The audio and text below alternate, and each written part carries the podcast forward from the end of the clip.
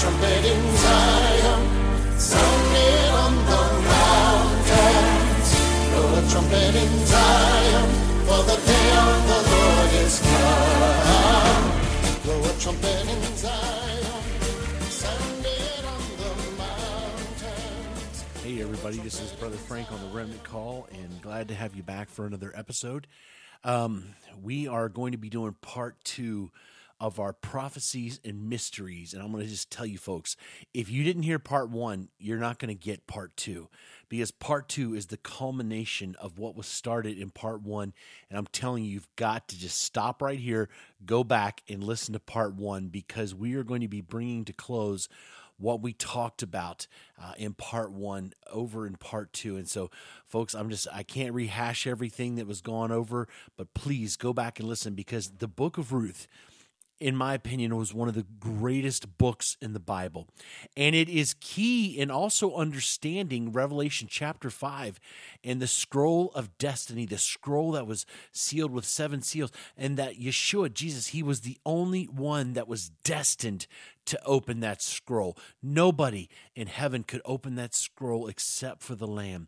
And so, folks, in order to truly understand the kinsman redeemer, you've got to understand the book of Ruth. But we're going to talk about some of these things uh, that we mentioned in chapter one such as the uh, marriage that is getting ready to take place between uh, Boaz and Ruth. We talked about that in chapter one. That that is, uh, the first uh, part of the series, is that a forbidden marriage to happen. Yet it took place. How could God allow this marriage to take place? Because the Moabites, according to the word in Deuteronomy, were were forbidden for 10 generations. Uh, Deuteronomy 23 3 And an Amorite or a Moabite shall not enter into the congregation of the Lord, even to their 10th generation shall they not enter into the congregation of the Lord forever.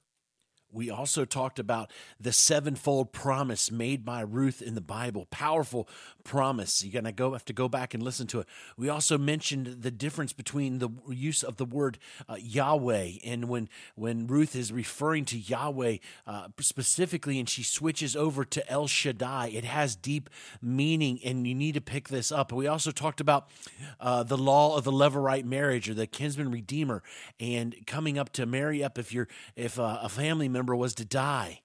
And you were to uh, you were should have a near kinsman the next in line if they couldn't do it the next after that to come in and raise up seed unto, unto that person. So we went over those things. And now we're picking up here in chapter 3 but folks i can't stress enough you got to go back and check out those first chapters because they will tell a powerful story so, leaving off in the end of chapter two, we started to see that picture uh, of Jesus, Yeshua, being painted uh, through Boaz, and, and that anti or that not the anti but the type of of Messiah we see that is being painted there, and how Ruth just so happened onto his field. Well, we know it was divine uh, intervention, and that this story in Ruth is being intricately woven throughout uh, the the holiness of God in His. You can divine hand is literally guiding guiding the steps that are happened during the during the time of harvest that is going on here.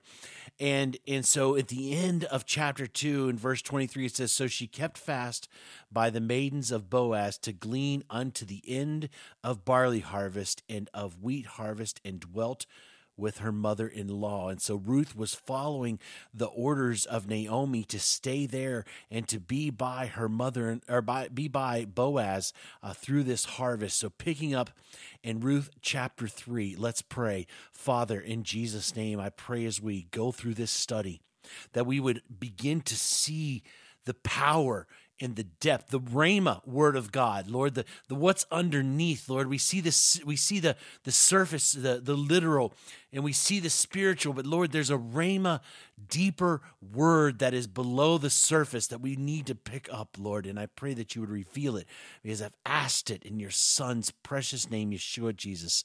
Amen. Ruth chapter 3, starting in verse 1 Then Naomi, her mother in law, said unto her, My daughter, shall I not seek rest for thee, that it may be well with thee?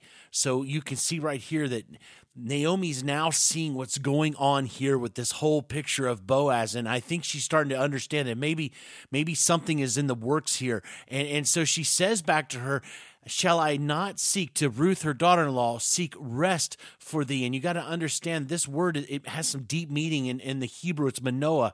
And, and it, it actually has the connotations of, of like a settled spot. What she's saying is, May I find a home. I'm going to seek a place for you to live, not just rest to be relaxed, but actually a home. The context actually has to do literally with marriage, a place where you would rest in uh, being married continuing in verse 2 and now is not Boaz of our kindred with those maidens thou wast? Behold, he winnoweth barley tonight in the threshing floor. And so if you're not familiar with that process, what they would do is they would kind of, they would go up onto like a saddleback and they would throw the grain up in the air and the wind would blow the grain down a little bit and the chaff would go farther away to be burned up and that was how they did the winnowing to separate the wheat uh, from the chaff.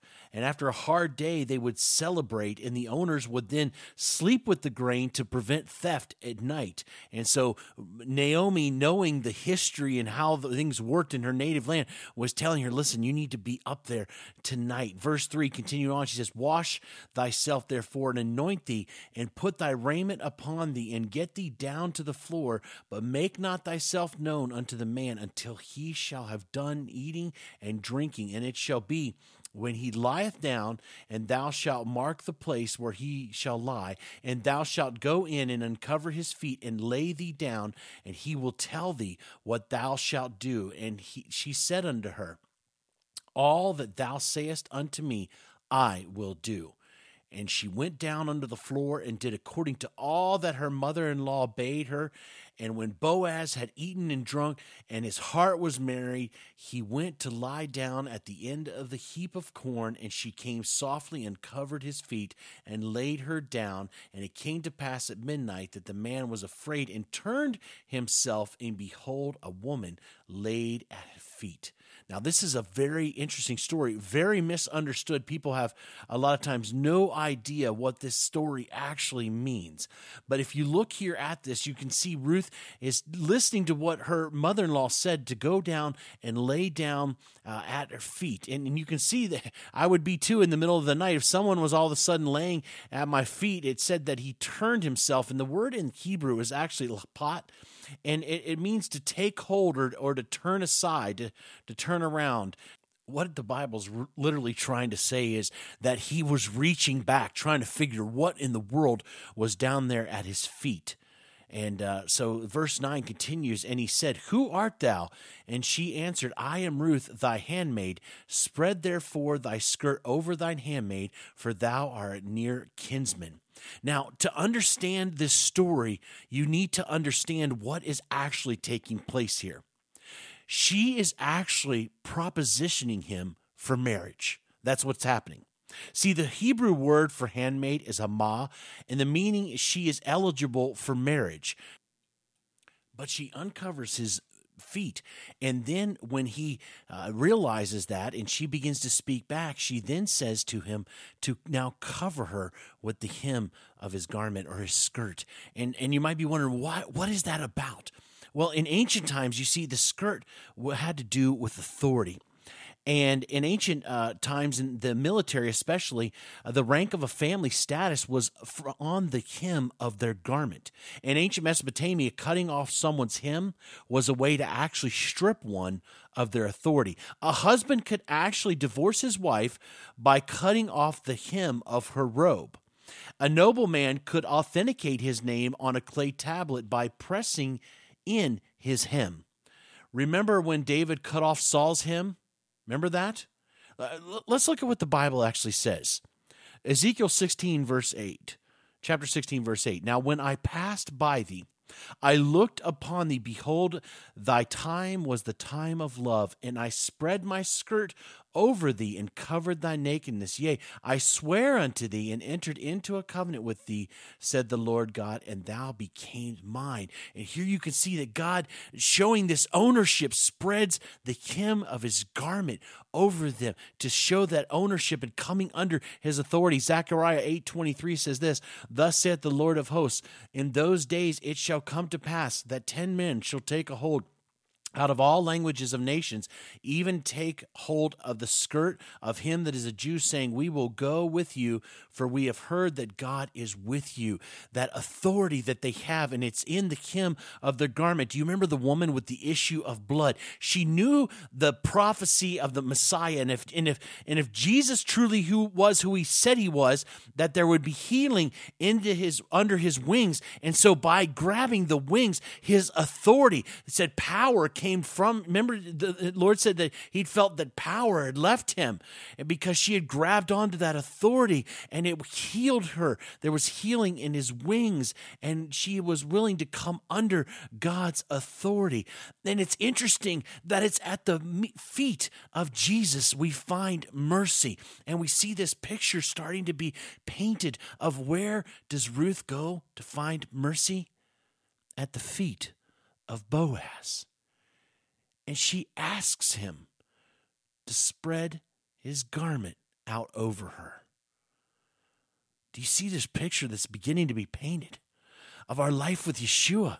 That we are we are find we find mercy at the feet of the Almighty, and we ask Him to spread His garment over us, His wings, as the Bible calls it, to cover us, so that His authority will be on us, because it's His mercy and his protection and his healing that ends up covering us.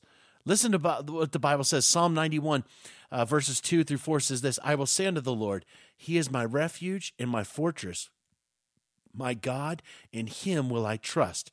Surely he shall deliver me from the snare of the fowler and from the noisome pestilence. He shall cover thee with his feathers, and under his wings, his garment, his the hem of his garment, under his wings shalt thou trust. His truth shall be thy shield and buckler.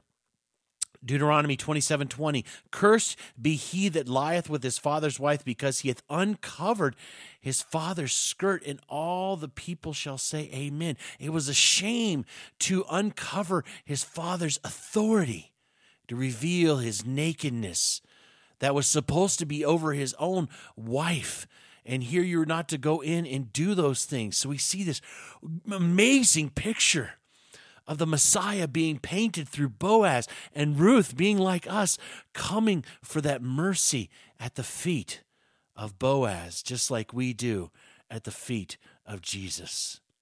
Continuing in verse 10, and he said, Blessed be thou of the Lord, my daughter, for thou hast showed more kindness in the latter end than at the beginning, insomuch as thou followest not young men, whether poor or rich. And now, my daughter, fear not.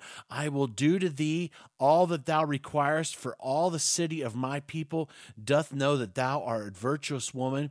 And now it is true that I am the near kinsman. Howbeit, there is a kinsman nearer than I. Tarry this night, and it shall be in the morning that if he will perform unto thee the part of a kinsman, well, let him do the kinsman part.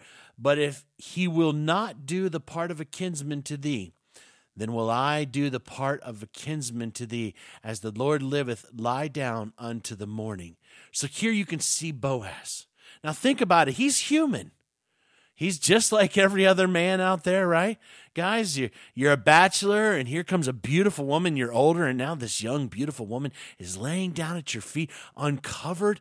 And this is an opportunity. He could have taken advantage of her but he was more concerned about the things of God, about the holiness of God, than he was about pleasing his flesh. He was more concerned about doing what was right, even if it meant that he couldn't provide, do the role of the of the kinsman redeemer because there was somebody else that was closer. He was still going to do the right thing. The nobility of Boaz to follow the law over his own flesh. Verse 14.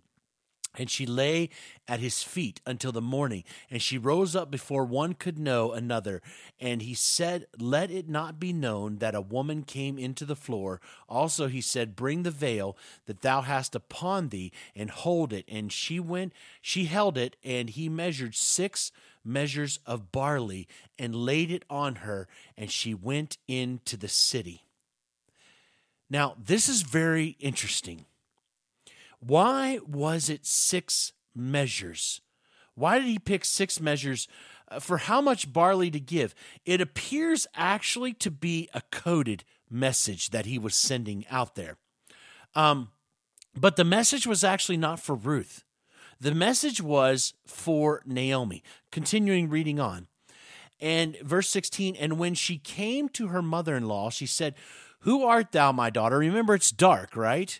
And she told her and all that the man had done to her. And she said, These six measures of barley gave he me, for he said, Go to me, go not empty unto my mother in law. Then she said, Sit still, my daughter, until thou until thou know how the matter will fall, for the man will not be in rest until he have finished the thing this day.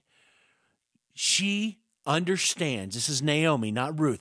Naomi understands the code that was just sent for the six measures of barley. Now, a lot of people have un- wondered what may this code be, you know, and, and let's look at this here. What what had happened? Okay, uh, here's what we do know: she stayed through the night, but she left while it was still dark, so nobody would know anything. When she got home, it was still dark because Naomi had to ask her uh, who it was because she said, Who is this, my daughter? She obviously couldn't see. So I start looking in this and I start wondering and looking at some people, other have looked into this. When is the end of the day? Well, the end of the day is actually at evening, which is the beginning of the next day.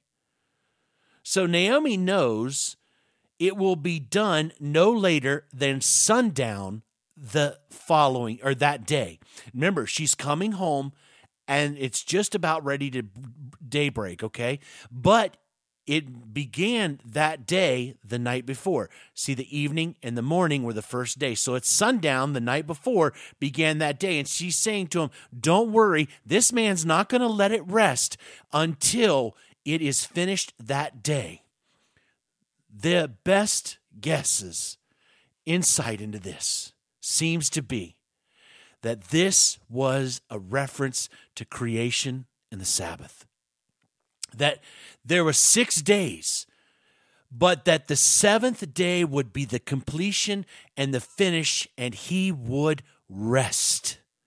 She said, Remember, he will not rest until this thing is done. And that six barleys, measures of barley, was a signal saying that the six days of creation, but the Sabbath of rest was coming, and he will have it completed by sundown for the rest.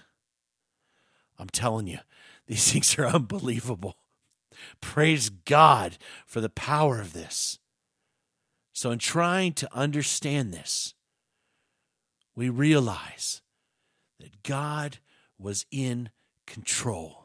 Just like we know that there's a Sabbath every week, but there is another Sabbath that is coming for the rest that is going to happen in the future. And just like Boaz wasn't going to rest until it's finished, well, I'm telling you, our Lord is not resting until this thing is finished because it is going to be finishing soon, folks, in this world. And our Lord is going to do something about the wicked generation that we are living in at this present hour.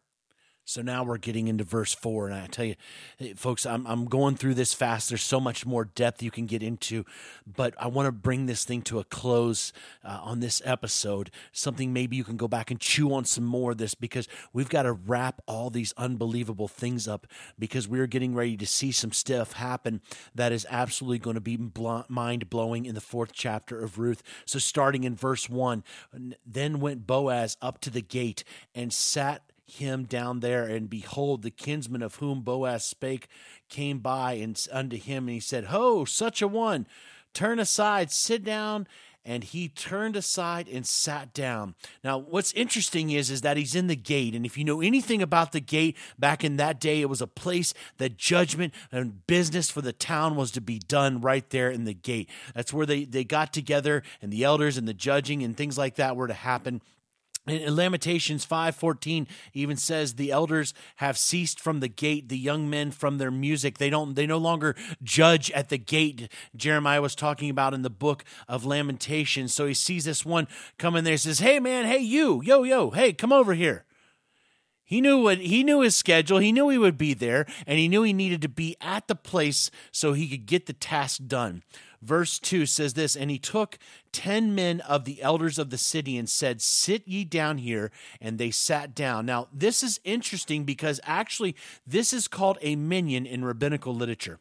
Ten men were required uh, by Jewish law or in Jewish literature to be able to form a minyan that could do this kind of judgment and make a call on uh, something that was going to happen back in the day. So he didn't just randomly pick 10 people for any reason. This was something that was a known practice. And in verse 3, it says, And he said unto the kinsman, Naomi, that is come again out of the country of Moab, selleth a parcel of land, which was our brother Elimelech's. And I thought to advise thee, saying, But if therefore the inhabitants and before all the elders my people, if thou wilt redeem it, then re, you know redeem it. But if thou wilt not redeem it, then tell me that I may know. For there is none to redeem it besides thee, and I am after thee. And he said, I will redeem it. Then said Boaz, what day thou buyest the field of the hand of Naomi, thou must also buy it. Thou must, excuse me, thou must buy it also of Ruth the Moabitess, the wife of the dead, to raise up the name of the dead upon his inheritance. And the kinsman said, I cannot redeem it for myself, lest I mar mine own inheritance. Redeem thou my right to thyself, for I cannot redeem it.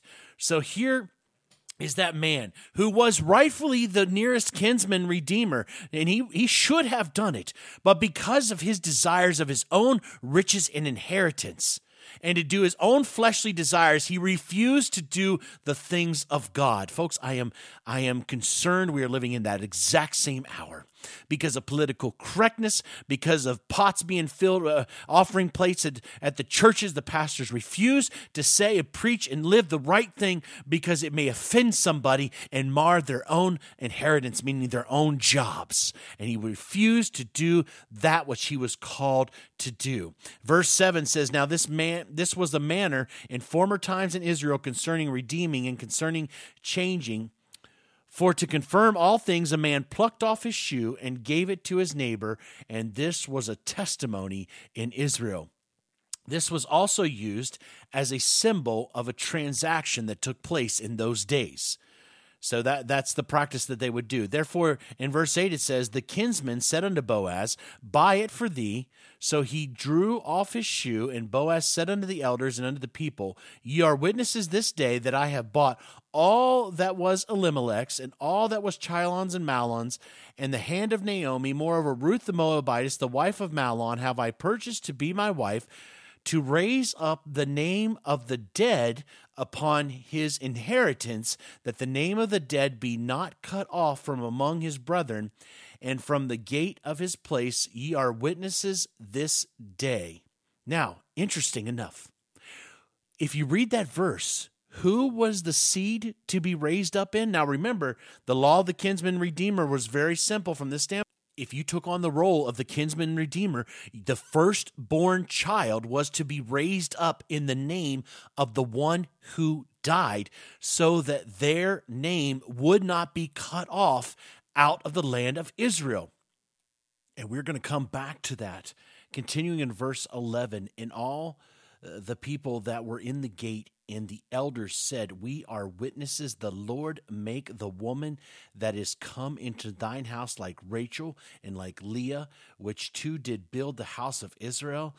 And do thou worthily in Ephrathah and famous in Bethlehem, and let thy house be like the house of Pharez, whom Tamar bare unto Judah, of the seed which the Lord shall give thee of this young woman. Now, this is very, very interesting. Why would you go back to one of the most bizarre stories in the book of Genesis, the book, the story of Tamar and Judah? If you remember it, uh, Judah's children were really a mess. Um, uh, you, if you remember all the things they died, they were just bad children, and and so Tamar, of Judah, uh, her husband, one of Judah's children, died.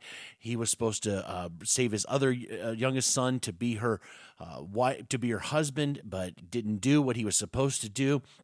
And then so Tamar finally found out about it. She took off her widow's clothing. She dressed up like a harlot.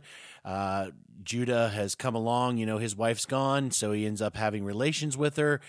And uh, next day, he goes back to find her. She's not there. Long story short, he realizes that he had been duped, but that he had done wrong because he was supposed to have saved his son to raise up the kinsman redeemer seed uh, with Tamar, and he didn't do that. And he actually said Tamar was more righteous than he was um, because he had failed to do what he was supposed to do.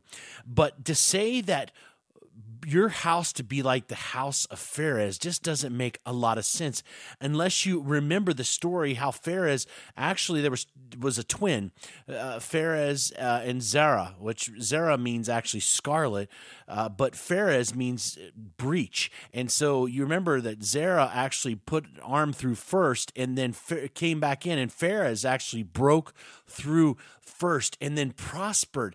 And, and, and if you actually understand this, you'll know that Boaz was a direct descendant of Pharez. And another famous, mighty person was a descendant. You might remember his name. Caleb uh, was also there, slaying the giants. You remember Caleb, uh, what he had done with Joshua and all that stuff? I mean, it was just uh, powerful. And Pharez was also known to have a, lo- a large, a lot of descendants.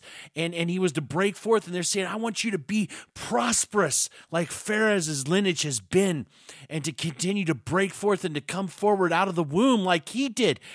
More children to come forth. And, and this was a very interesting, strange story, but you realize that even though this was a messed up story, God turned this into a blessing. And we already know who we talked about in the first part was in the lineage of Yeshua. Well, all of the, it was so scandalous having harlots in, in his in and Ruth and and and uh, you know all these different people in his lineage. Praise God that he took these these messed up individuals supposedly and he brought his own son, showing that salvation can come from wherever God through whomever the Lord decides. Nobody is unredeemable in the Lord's eyes. Hallelujah. So let your house be as the house of Pharez. So Boaz took Ruth and she was his wife, and they went into unto her, and the Lord gave her conception, and she bare a son. And the woman said unto Naomi, Blessed be the Lord, which hath not left thee this day without a kinsman,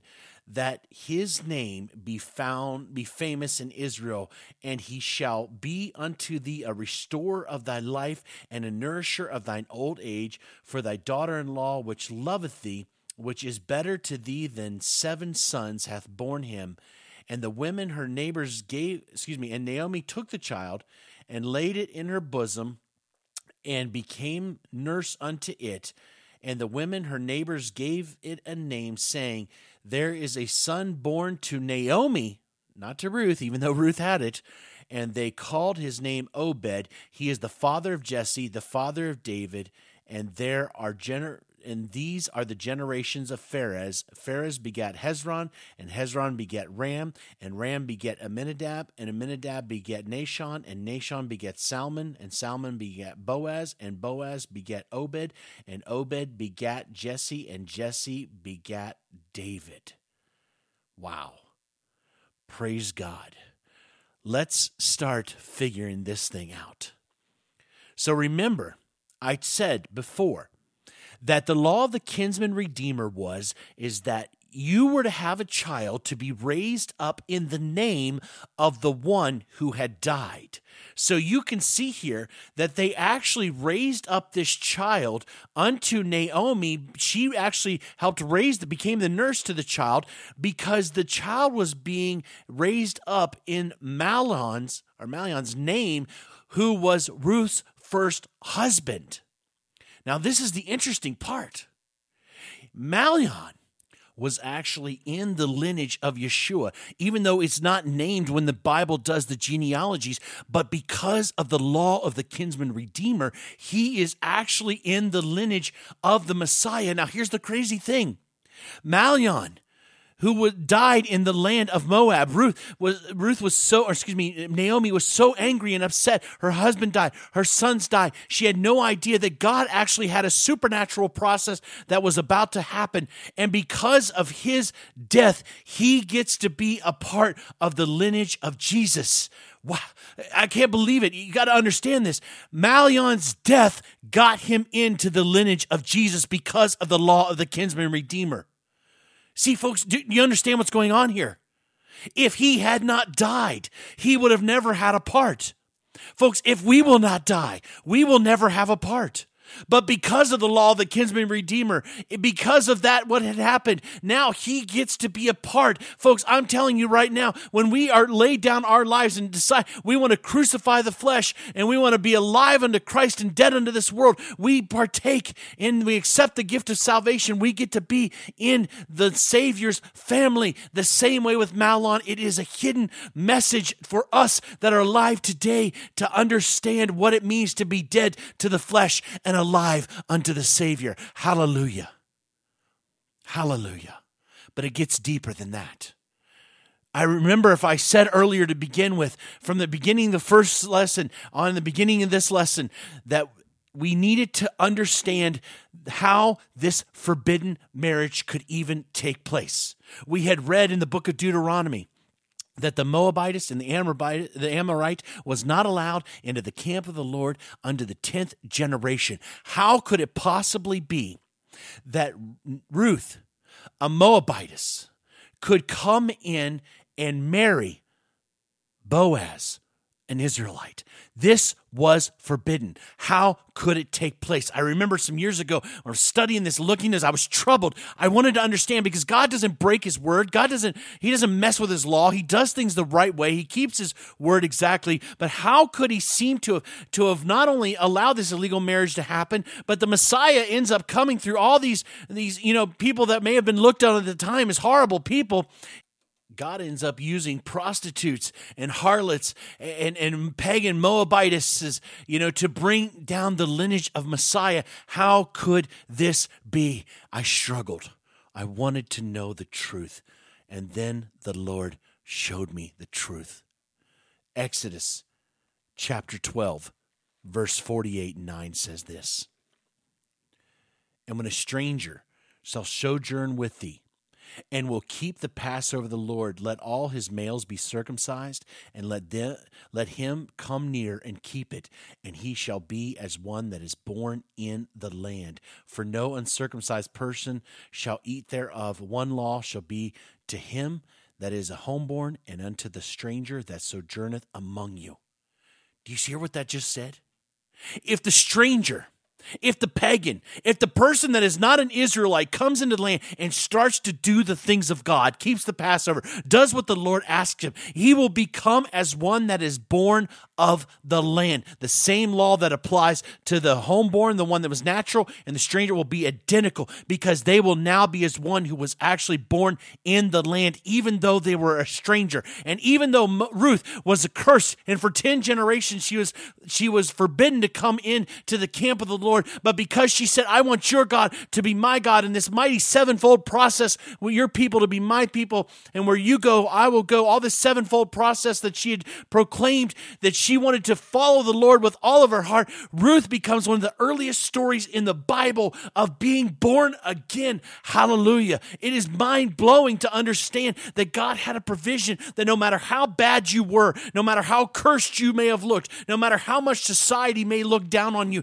if you will turn yourself to the Lord, if you will come back to Him, you can be as one that is born of the land, born in His kingdom, born by the Spirit. And even though the world may look down on you and say, no, that person is a failure and they cannot live up, God says, no, I have made a provision that they can be with me in my kingdom forever. Hallelujah. This so called forbidden marriage had a provision that no matter how bad off you were, you could still come Praise God. Hallelujah. Hallelujah. That the Lord would allow this miraculous thing to happen. That the accursed could come back into the land and be redeemed through the power of the kinsman redeemer. And this illegal marriage was now legalized because the Almighty had made such a provision. If Ruth or Naomi could have only understood what was taking place in her life, if she would have only could have understood that even though she lost her husband, she lost her sons, it didn't matter. God had a provision that he was going to take care of everything. He had it all under control. And not only was he going to have it under control, but he was going to raise up some seed that arguably is the most important characters in the Bible. Because you know, when he talked about the house of Phares, well, Phares was actually a bastard, and the bastard was also banned for 10 generations. And if you looked at that, what has happened, if you notice the lineage, where did it end up? King David. And King David was exactly 10 generations from Phares, and that's where the true kingship that came from the line of Judah started in Israel. Saul was a temporary because King David was not ready yet, but that the word of the Lord could be fulfilled, that the kings would come from Judah. King David fulfilling it right at the exact 10th generation. Oh, Folks, it just it just keeps blowing the mind more and more and more as we look into this powerful story. It's a picture of the Messiah who has come down to the forbidden, to the accursed, to that which the world deems as unsavable, and he covers them because they find mercy at his feet, and he invites them to the wedding supper in marriage. And when we folks we accept his cup, the proposal cup, when you take communion, that is actually understood from ancient times all the way back to Rebecca at the well, when you take the cup and you accept the proposal, now we are standing as a, a chaste bride awaiting for our savior for the brides for the groomsmen to come because the wedding supper is about to take place in the gorgeous picture of redemption and salvation in the book of Ruth is one of the most amazing stories in the entire Bible. So, what about you, friend? What about you? Are you struggling? Are you worried about the hour that we're in? Are you concerned that maybe you haven't lived up? Maybe you've become like that Moab. Maybe you're like that cursed thing that doesn't feel like you have a place in the camp of the Lord anymore. That's a lie from the devil. Because if you come back and you repent and you cry out, He is faithful, He's just to forgive. The Lord doesn't want to see anyone perish. That's what he says in his word. It's not his desire that any should perish, that but that all would come unto repentance. Is that you? Do you feel like Ruth? That you're a Moabitess? Maybe for a moment you were like Orpah and you turned back to your people but but then the lord keeps calling you back. And folks i'm trying to tell you when you feel this emptiness when you feel this i'm not living up folks god has not departed from you. That's the holy spirit working on you and convicting you and trying to draw and woo you back to him. God is calling his people back in this hour and the book of Ruth is one of the most powerful stories of God's love for his people. This is Brother Frank, and I want to encourage you don't give up on God because he's not given up on you. And when you feel like Naomi, when you feel like the Lord has sent you, the Almighty El Shaddai, the provider, has sent you out full and brought you back empty, uh, don't, don't listen to the lies of the devil because it's at the moment that you feel at your lowest that the kinsman redeemer shows up and reminds you that his blood is good enough. It is good enough to save the most wicked of all sinners. It is good enough for you and for me. Revelation chapter 5, verse 9 says this And they sung a new song, saying, Thou art worthy to take the book and to open the seals thereof, for thou wast slain and hast redeemed us unto God by the blood out of every kindred and tongue and people and nation. By his blood, friend, he has redeemed you. Out of every tongue, kindred, and nation. That means nobody, nobody who wants to come has to miss out. Everybody, every tribe, every kindred, every tongue, anybody who wants to come can come. And if you're the one right now that felt like you can't, folks, that's not true because God is saying, Come. Out of every tribe, nation, tongue, sinner, no matter what you've been, murderer, it doesn't matter. If you want to come, come. Because his blood will redeem.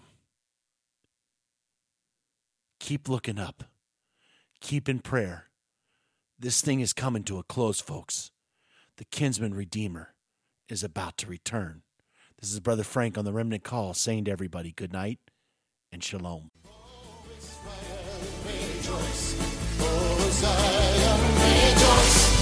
For the Lord your God has made you his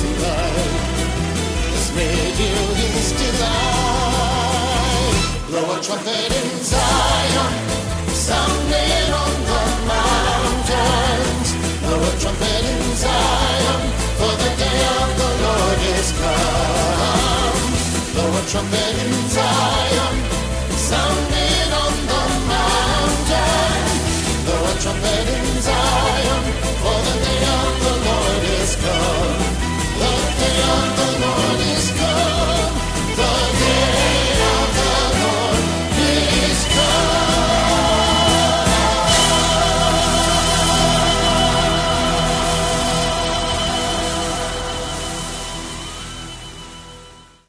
With the Lucky Land slots, you can get lucky just about anywhere.